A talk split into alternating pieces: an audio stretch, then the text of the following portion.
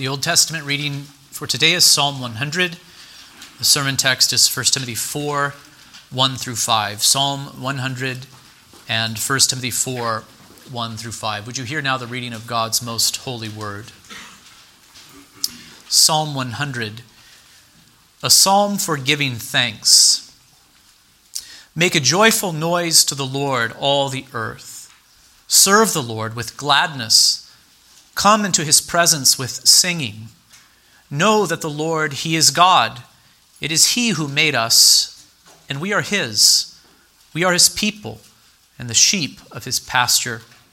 Enter his gates with thanksgiving, and his courts with praise. Give thanks to him. Bless his name, for the Lord is good. His steadfast love endures forever, and his faithfulness to all generations. Let us go now to First Timothy four and look at verses one through five.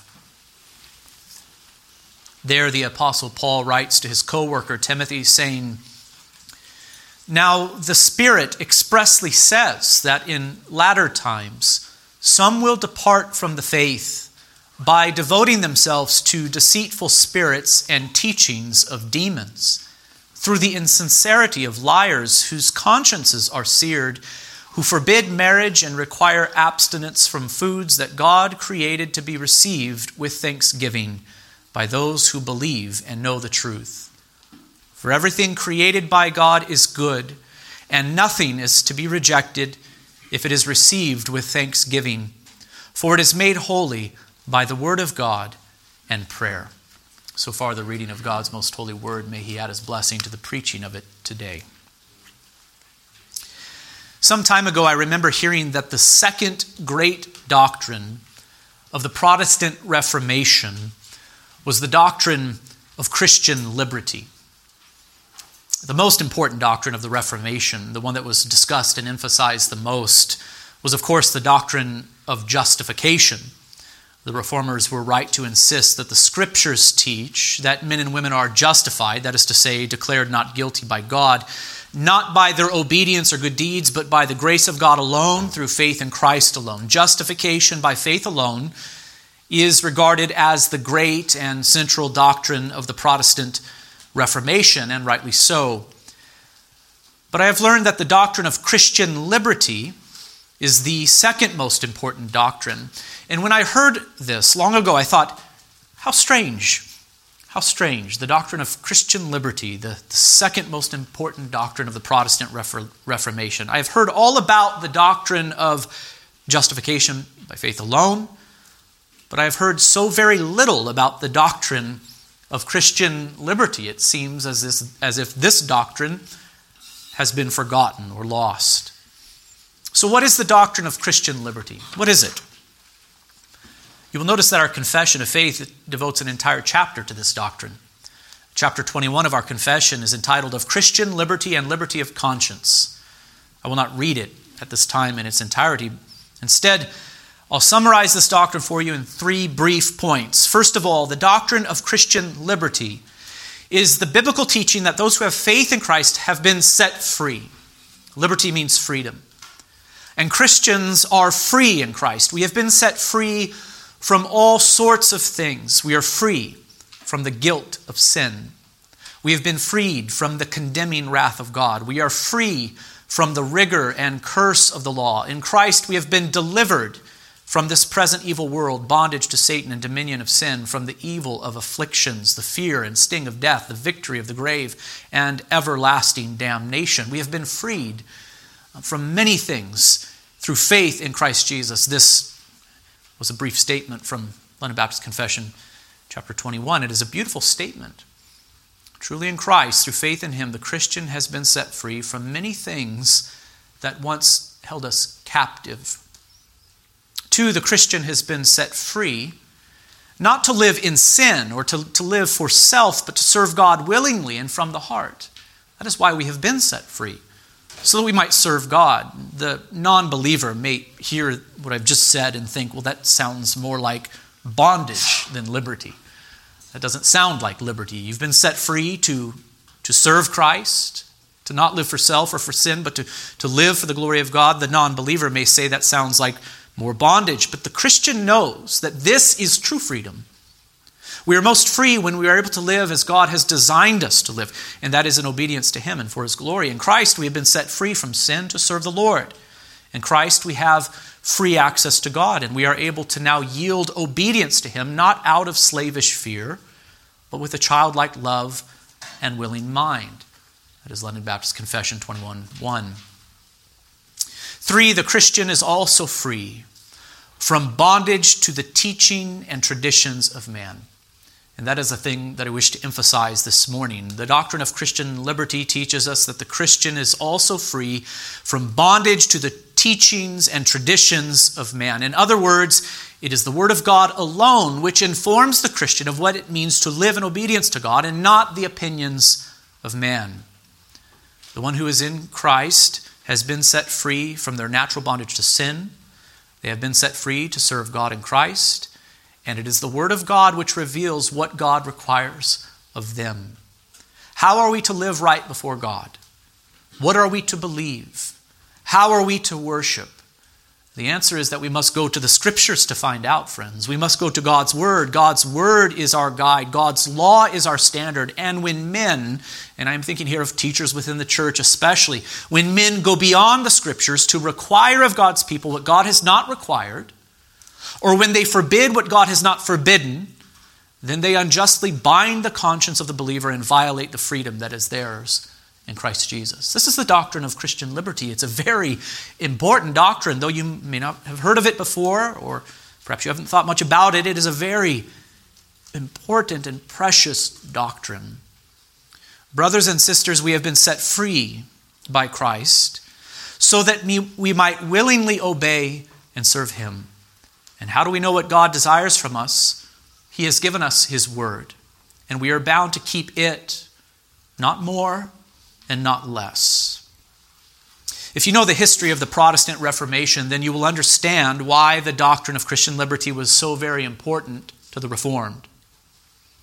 The Roman Church in those days, and still to this present day, did heap heavy burdens upon the people. They commanded many things not found in the pages of Holy Scripture. Men were forbidden from marrying if they wished to go into the ministry. Foods were forbidden during certain times of the year. The people were manipulated into buying indulgences on the basis of false doctrines, to name just a few things.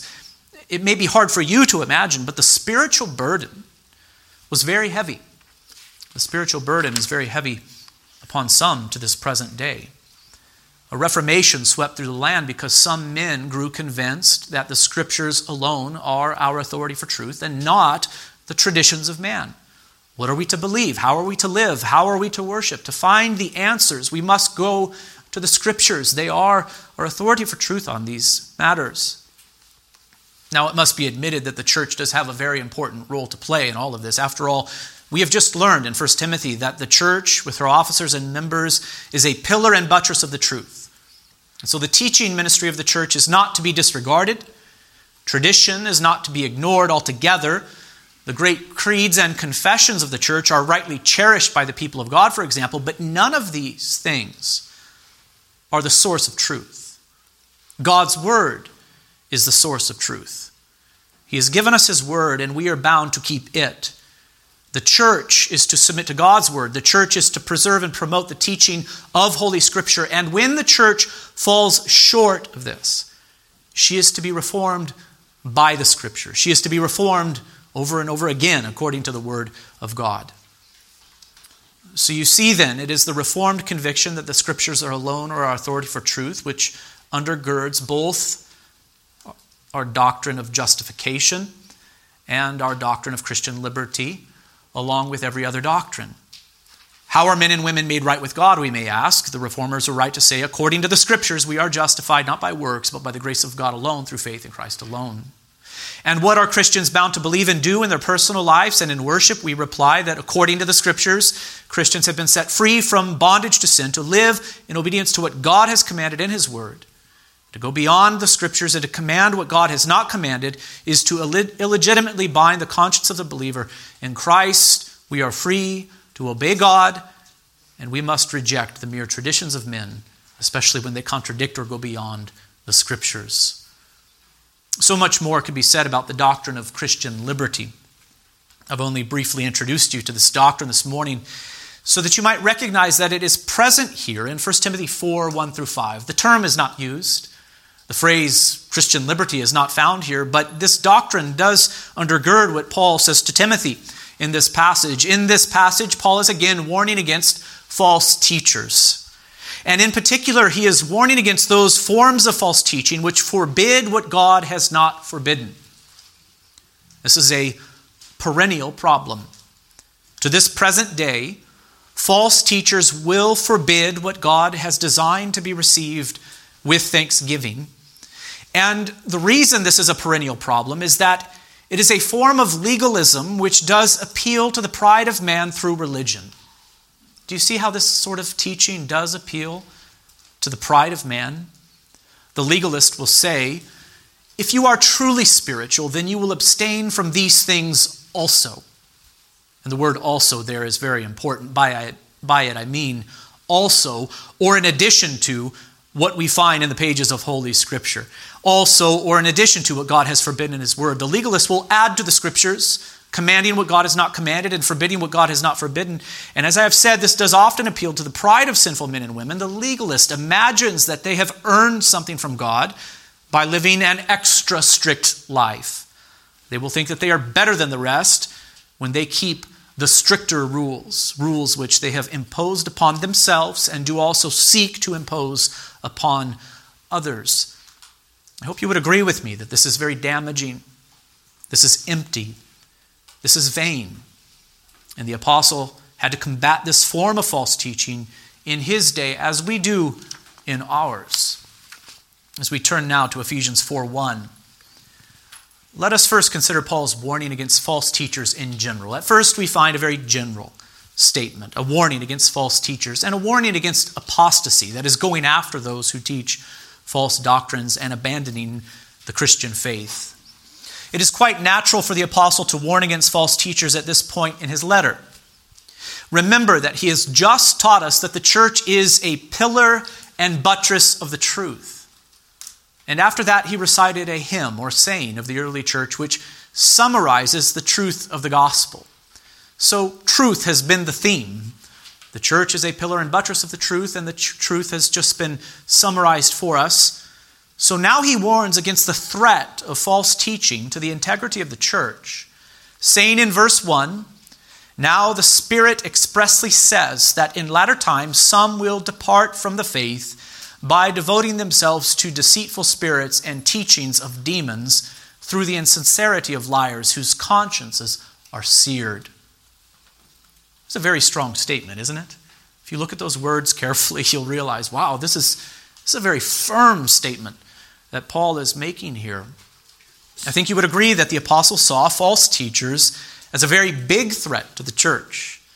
And his concern is understandable. If the church is a pillar and buttress of the truth, then false doctrine is a major threat because it does damage to the very core of the church's purpose.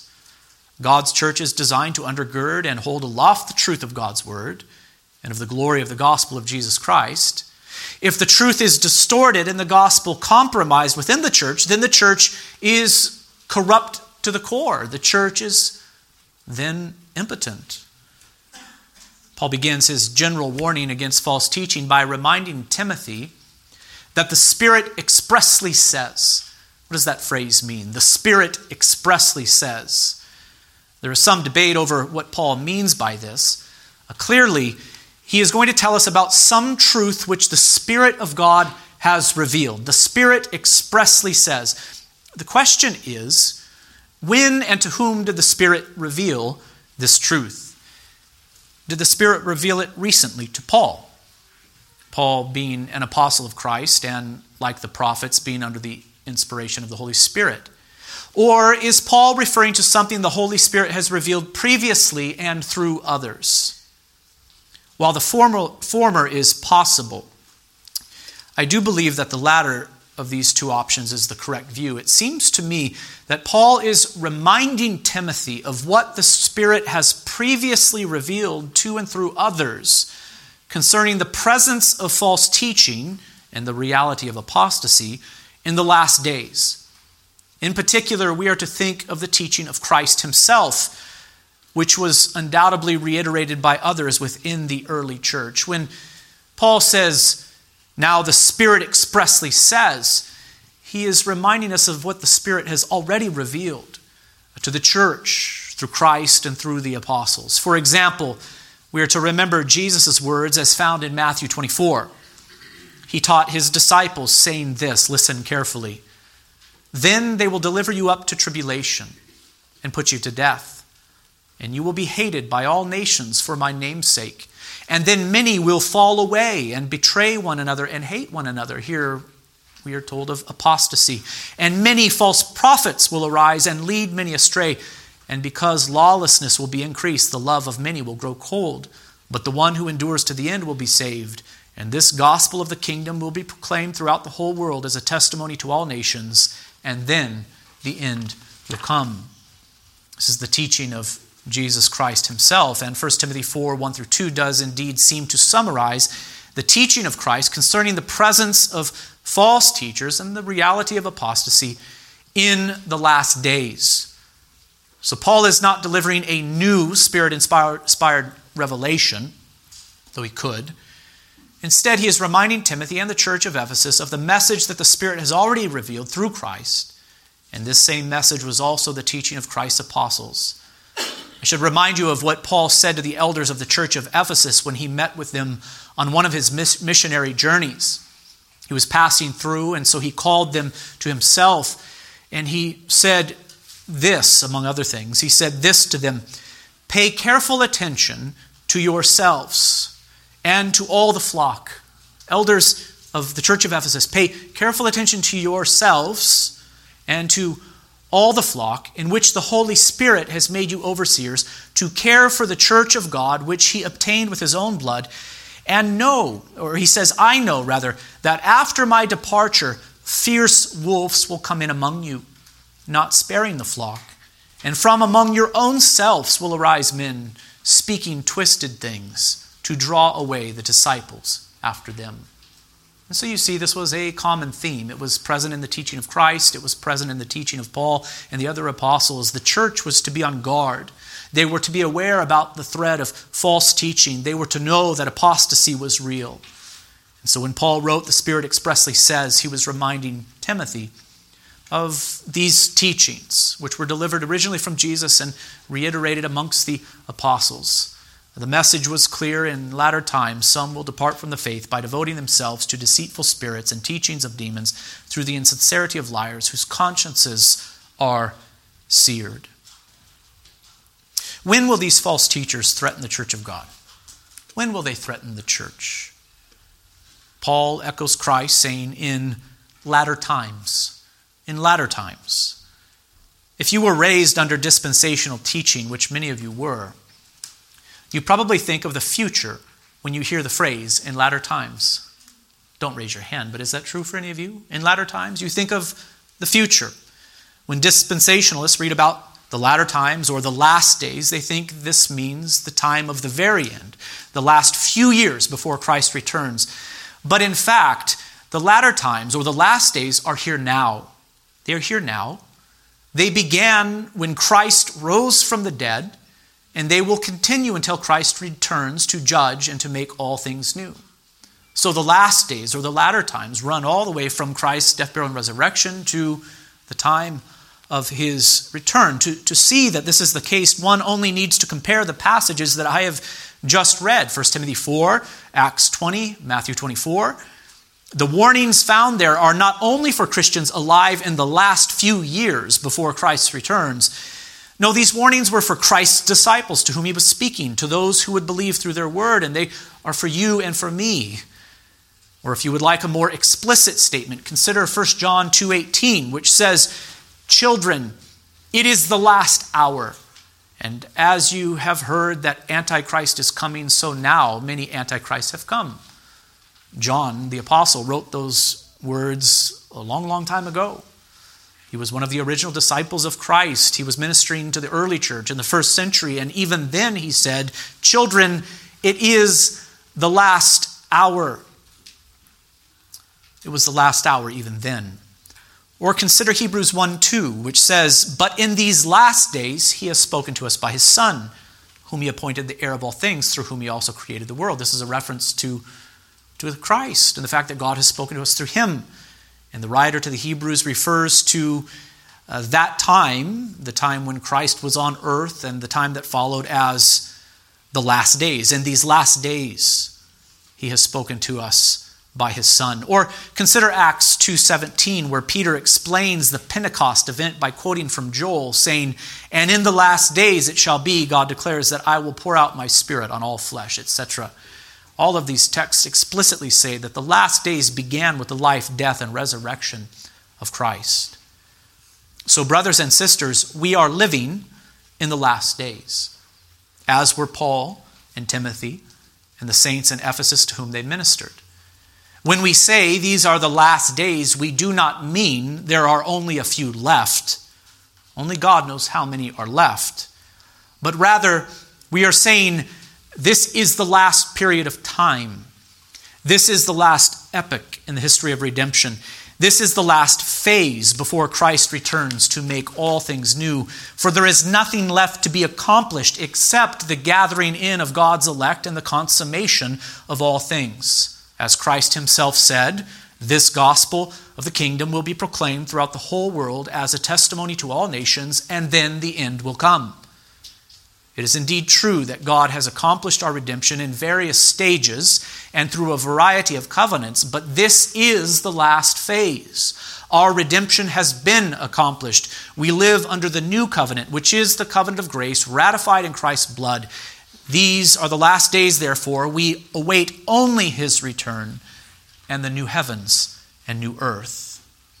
So the point is this: do not be naive, brothers and sisters.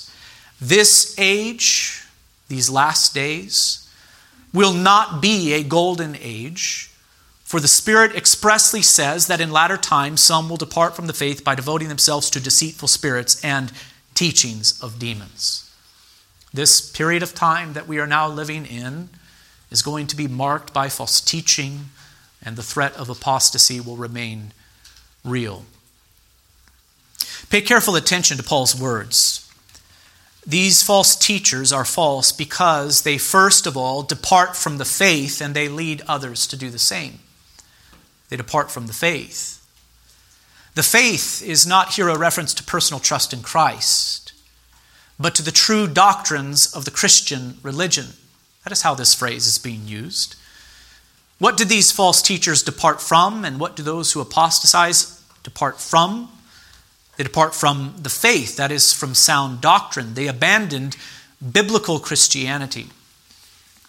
In our day and age, it is not uncommon to hear professing Christians talk about different versions of Christianity. Have you ever heard this talk before? Different versions of Christianity. In fact, I heard someone talk this way not long ago, contrasting, and I quote, "your version of Christianity and my version of Christianity." Have you ever heard this, this kind of talk? Now, if all they mean by that is your style of worship or the nuances of your particular tra- uh, tradition, then I would have no trouble with that phrase. Indeed, there is room within the Christian church for different expressions in matters of indifference. But the comment was in reference to doctrine, and even core doctrines. Friends, you, you must know this. There are not different versions of the faith with regard to doctrine. Granted, we may disagree on some fine points, but the Christian faith is not ours to determine. Instead, it is ours to receive. While we may differ in dress, in style, and in the circumstances of our worship, all Christians have the faith in common, for there is only one. It is the body of doctrine contained within the Holy Scriptures, taught by Christ and his apostles, and delivered to the church of God, who is a pillar and buttress of the truth. There is only one faith. There are not different versions of it. The teachers that Paul warned against were deemed false because they departed from the faith and led others to do the same. having departed from the faith, they also devoted themselves to, listen carefully to this language, deceitful spirits and teachings of demons. Strong language, isn't it? Very strong language. And when some hear this strong language, they may assume that Paul is referring to teaching that is exceptionally dark, twisted, and perverted, right? It must be. To, to earn the label, the teaching of demons, it, it must be exceptionally dark, twisted, and perverted teaching. Are you following with me? Um, when you hear of teaching that is inspired by deceitful spirits and demons, some will imagine that Paul has exceptionally strange and sadistic teachings in mind. But when we finally come to the particulars of the false doctrine that Paul was combating, some may think, well, that's not so bad. Or, really, Paul? This is the demonic teaching that you are concerned about? You have used this kind of language to combat this kind of teaching? And I am afraid that many in our modern age will think that Paul was overreacting. Paul was overreacting. But this is not surprising, given the anti-doctrinal spirit of the church today. Many Christians have believed the lie that doctrine doesn't really matter. Many live by creeds such as these: doctrine divides, Jesus unites. You've heard that phrase. Or deeds before creeds. That has a ring to it, doesn't it? Really what matters is our good deeds and not so much our creeds or our confessions. Or no creed but Christ. We don't need creeds. What we need is Jesus. We need to just love him, and that's all we need to say. Many in our day live by creeds such as this, and they do have a ring to them, and they do seem to be true on the surface. But they are problematic in so many ways. In many churches, doctrine, that is to say biblical teaching, is de-emphasized, while a premium is placed upon personal experience, upon emotion, upon good deeds. Stated differently, it doesn't matter what you believe so long as that you so long as you love Jesus, feel encouraged, and live a good life. That is what matters.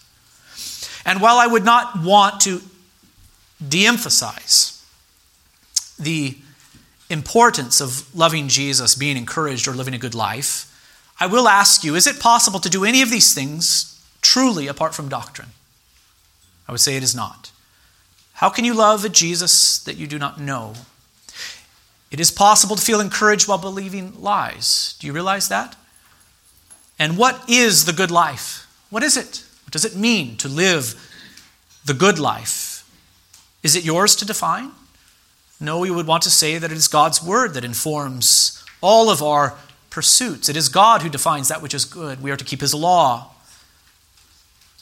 And I also may ask this question: does this doctrinal approach to the Christian religion, this anti-doctrinal approach to the Christian religion, really square with the teaching of Christ and his apostles? Does it square with it? The answer is certainly no. Remember, Christ himself warned against false teachers, and Paul warned against those who would depart from the faith, saying in another place, "But even if we or an angel from heaven should preach to you a gospel contrary to the one we preached to you, let him be accursed. As we have said before, now I say again, if anyone preaching to you a gospel contrary to the one you received, let him be accursed." Again, very strong language. It does not seem as if Paul was unconcerned with doctrine. He seemed to be very concerned that the faith be preserved.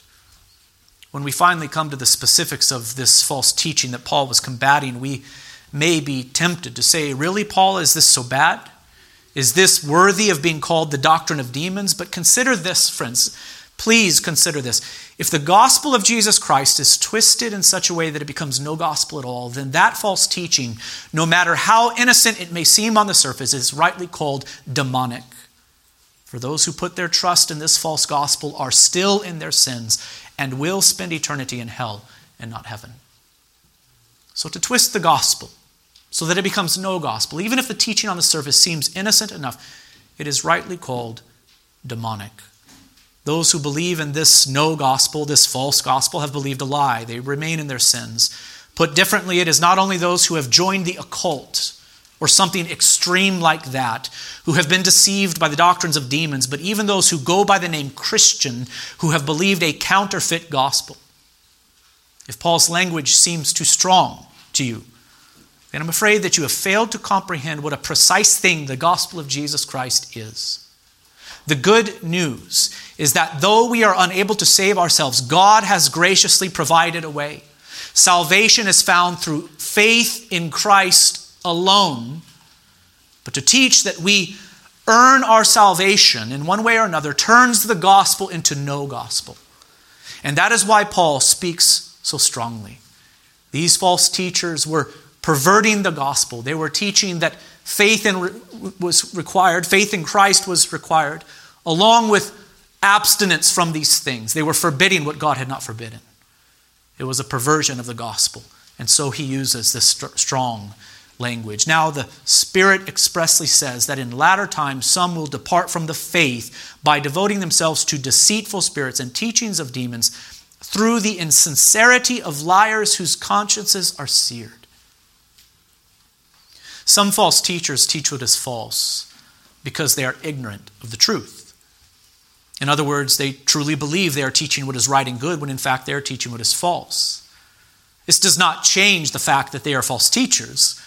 It only acknowledges that some false teachers may have motives that are more pure. But here is Paul, here Paul is warning that some false teachers are, in fact, insincere. In other words, they pretend to be what they are not. They are liars and they know it. They deceive those who are untrained and gullible. They take advantage of those to benefit themselves. And how do these men who teach falsehood, and knowingly so, how do they sleep at night? How do they live with themselves, you know? To be leading so many in the false way, living a life of deception and insincerity. How do they sleep at night? Their consciences are seared, the apostle says. What does it mean to have a seared conscience? What does it mean to have a seared conscience? The conscience is that part of man's soul which distinguishes between good and evil. When a conscience is working as it should, it will love what is good and hate what is evil according to God's moral law. Even the conscience of a non-Christian will be pricked when he does what is evil. But those who make a habit of ignoring their conscience will over time sear their conscience so that they no longer feel remorse for doing what is evil. When a young man tells a lie to his parents, he may at first feel a sense of shame. But if he ignores his conscience and tells lies over and over again, his conscience will be seared. He will feel the remorse less and less and find it easier to lie with the passing of time. The same thing happens to the body when pain is ignored. Perhaps you've noticed how mothers who have cooked a lot can grab things off of hot pans without feeling anything at all. Perhaps it was the Thanksgiving Day celebration that reminded me of, of this uh, great ability. How could that be? How can that mother pluck that thing off the hot pan and, and not feel any pain? Well, the nerves on the tips of her fingers have been seared, I guess. And that is a good thing. But to have a seared conscience is a terrible thing. To have a seared conscience leads to great wickedness. And so how do these false teachers continue on in hypocrisy? How do they sleep at night when they teach what is false and take advantage of those who are vulnerable? The answer is that their consciences are sealed, seared, rather. They may be compared to those who will peddle a fake vaccine during a pandemic. In fact, they are worse than these. They are peddling a false gospel. Those who believe them think they have found a cure, but there is no potency in their message. Men and women are left in their sins, and the consequences of this are eternal. And so Paul warns against false teaching in general and against the reality of apostasy in these last days. Let us now turn our attention from the general warning about false teaching to the particular. In particular, these false teachers in Ephesus did forbid what God has not forbidden. In verse three, we learn that these false teachers forbid marriage and required abstinence from foods. If you know your church history, this does sound a bit like the Roman Catholic Church in the days of the Reformation and even to this present day. Obviously, Paul did not have the false doctrine of Rome in mind, for that doctrine developed much later. But we should remember that there is nothing new under the sun. False teachers have always been inclined to add to God's word and to heap burdens upon God's people so as to control them by taking advantage of their fear or appealing to their pride. They say this, "Do you wish to go to heaven? Then do these things or abstain from these things. Go on this pilgrimage. Give to this building project. Abstain from this food. Lead an ascetic life. Live celibate, et cetera. And by your merit, you will earn for yourself life eternal." It is a load of garbage, brothers and sisters. It is a false gospel which only gives false hope. How do we know that it is a false gospel? Simply this, nowhere do the scriptures teach these things. These false teachers were forbidding marriage. Perhaps they taught that Christians must not marry so as to be free from earthly concerns. Instead, they were to remain single and devote all of their time and energy to the service of God. But God's word teaches that God created marriage in the beginning and called it good. Marriage is good. To forbid it is to go beyond the scriptures. You should remember that Paul did encourage the single life in his writings. He encouraged it for those who were gifted and called to it. He encouraged it so that men might be free from the cares of this world and devote themselves to the service of Christ. But there is a big difference between speaking positively of the benefits of the single life for some and forbidding marriage for all. There's, it is one thing to, to encourage it, to say this might be a good thing for you. If God has called you to it and if he has gifted you to it, then perhaps you would choose this, this path. But these false teachers were forbidding marriage. The one upholds the doctrine of Christian liberty. The other violates it by forbidding what God has not forbidden. These false teachers also required abstinence from foods. And you may be thinking to yourself, but weren't the Hebrews forbidden from eating certain foods in Old Testament times? Weren't they forbidden from eating certain foods? And the answer is yes, and that is the point. Under the Old Covenant, God imposed dietary restrictions upon the people of Israel for a time and for a purpose. They were therefore bound to keep God's law as God's people. But according to God's word under the New Covenant, those dietary restrictions do not apply. You will notice the central issue here. The people of God are bound to keep God's word, and they are free in regard to the traditions of men. The Christian may choose to eat with thankfulness only certain kinds of meat or only vegetables, but these restrictions must not be imposed upon others, for they go beyond the scriptures.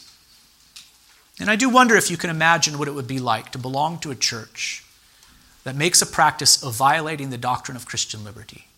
You have to use your imagination here, or at least I hope you do. If you don't, if you know what it is like, then we have a problem, don't we? But use your imagination. This might seem like a trivial thing to you, but it is not. These are heavy spiritual burdens being imposed upon men and women. What would it be like to hear your church say, if you wish to be saved, or if you wish to be blessed by God, then do X, Y, and Z, or don't do X, Y, and Z, but for X, Y, and Z to be always changing and nowhere found in the pages of Holy Scripture? It would be one set of hoops to jump through after another. And I wonder if you could see the danger in it. I wonder if you could imagine what that burden would feel like. It is well known that one of the things Martin Luther was troubled by when he posted his ninety-five Theses was the selling of indulgences. The Roman Catholic faithful were being taught that one way they could free their loved ones from purgatory was to purchase indulgences, the proceeds of which were being used for the building projects of the Roman church. Just think about that for a moment. And so here the, the faithful of Rome were believing these false doctrines. They were being manipulated into handing over their money so that Rome might build its elaborate cathedrals. How awful this was. Search the pages of Holy Scripture and you will never find the Roman doctrine of purgatory. And search the Scriptures yet again and you will never find this teaching that those alive on earth may free their loved ones from that imaginary place by giving money to the church. What a terrible misuse of church authority. What an awful violation of Christian liberty. And yet the same sort of thing goes on even to this present day, even within the so-called Protestant tradition, as men with poor and even false doctrine do manipulate the gullible with their teaching so as to enrich themselves or to build their churchly empires. And as I have said, there is nothing new under the sun. We must beware of this teaching even to this present day. Lastly, and very briefly, Let us consider the tragedy of false teaching, of this kind of false teaching, from, from another angle. Not only does this form of false teaching, which forbids what God has not forbidden, leave men and women with a false gospel, as they think they must do or not do something extra in order to be right with God, it also robs them of joy in this life, which does then rob God of the glory that is due His name. What a terrible way to live, to think that in order to please God, one must abstain from the good things of this life. What an awful way to live. Things like marriage, things like food, things like drink. So not only does the one who believed this lie live under the burden of thinking that he must earn God's love by abstaining from these things, they are also unnecessarily hindered from enjoying what God has made to be enjoyed. Brothers and sisters, it is right for us to enjoy the good things of this life and to give thanks for them. That is what Paul exhorts us to do here. This is well-pleasing to God. And the Scriptures have a lot to say about contentment and thankfulness. God is glorified when we enjoy what He has provided and we give thanks to Him from the heart. Verse three, these false teachers forbid marriage and require abstinence from foods that God created to be received with thanksgiving by those who believe and know the truth. For everything created by God is good, and nothing is to be rejected if it is received with thanksgiving, for it is made holy by the word of God and prayer. I'm sure you can hear the language of Genesis one in this passage. When Paul says, "For everything created by God is good," he is reminding us of that repeated refrain in the creation narrative. Do you remember that God created this and He created that on this day and that? At the end He said, and He saw that it is, that it was what? Good. Paul is not here denying that the good things that God has provided may be misused by us. Food is good. It is to be received with thanksgiving, but food may be misused. It be, can become a god to us. To overindulge or to run to food for ultimate com- comfort is called, in the Scriptures, gluttony. Wine is also good, but to drink to the point of drunkenness is called sin. Sex is good, but to engage in it outside the bonds of marriage is sin. So Paul is not denying that the good things that God has provided may be misused by us. Instead, Paul is teaching us that when we partake of the good things of this life and give glory to God, give thanks to God for them, God is well pleased. We are bound to keep God's law and not the traditions of men, brothers and sisters. That is the main point of this passage.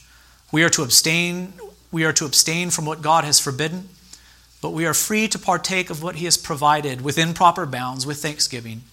This is why Paul says elsewhere, "So, whether you eat or drink or whatever you do, do all to the glory of God." You may choose to abstain from certain things, food, drink, marriage. You may abstain if you wish, or for the sake of not offending a brother or sister in Christ who has a weak conscience or a propensity towards some sin, but never are you to impose your preference upon others. This is especially important for those who minister the Word of God within Christ's church.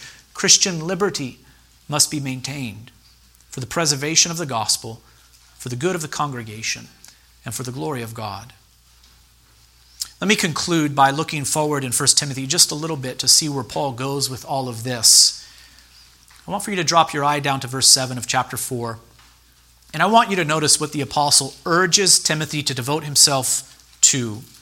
He urges Timothy to devote himself to the proclamation of good doctrine leading to godliness. Have nothing to do with irreverent, silly myths. Rather, train yourself for godliness, he says. This is where Paul goes with it. He says, have nothing to do with these silly myths, these customs or traditions of men that are not grounded in Holy Scripture. They're to be disregarded. Rather, train yourself for godliness. What should be our aim as Christians? Not keeping a bunch of man-made rules and regulations, but rather true godliness, true doctrine will produce true godliness in true Christians. False doctrine will produce only hypocrites, whitewashed tombs who have the appearance of holiness on the outside, but inwardly there is only death and decay. There is a form of religion that is only superficial, brothers and sisters. It is that form of religion that loves to keep man-made rules so as to appear holy. But the true gospel of Jesus Christ cuts to the heart and transforms to the core as the Spirit works. Brothers and sisters, if you are in Christ, you have been set free to live for God's glory. Let's bow together for a word of prayer. Father in heaven, I do pray that you would guard our hearts, that we would not be drawn to this form of false teaching, which forbids what you have not forbidden and commands what you have not commanded, but may our aim be true godliness. May we seek to keep your commandments in Christ Jesus. May we keep them from the heart because you have renewed us. Father, we thank you for the fact that Christ Jesus has paid for all of our sins if we have faith in him. This is freeing. We have been freed from so many things. But we thank you that the Spirit has made us new. We thank you that we have been freed to live not for ourselves or in sin, but to live in obedience to you and for your glory. Father, I pray for myself, for my family, for my brothers and sisters in Christ here, that we would truly walk in that freedom. Father, help us to honor you in all things. Help us to honor you in our eating and in our drinking. Help us to give thanks to you in all of these things so that you might get the glory. Help us now. In Christ's name we pray, and all of God's people say, amen.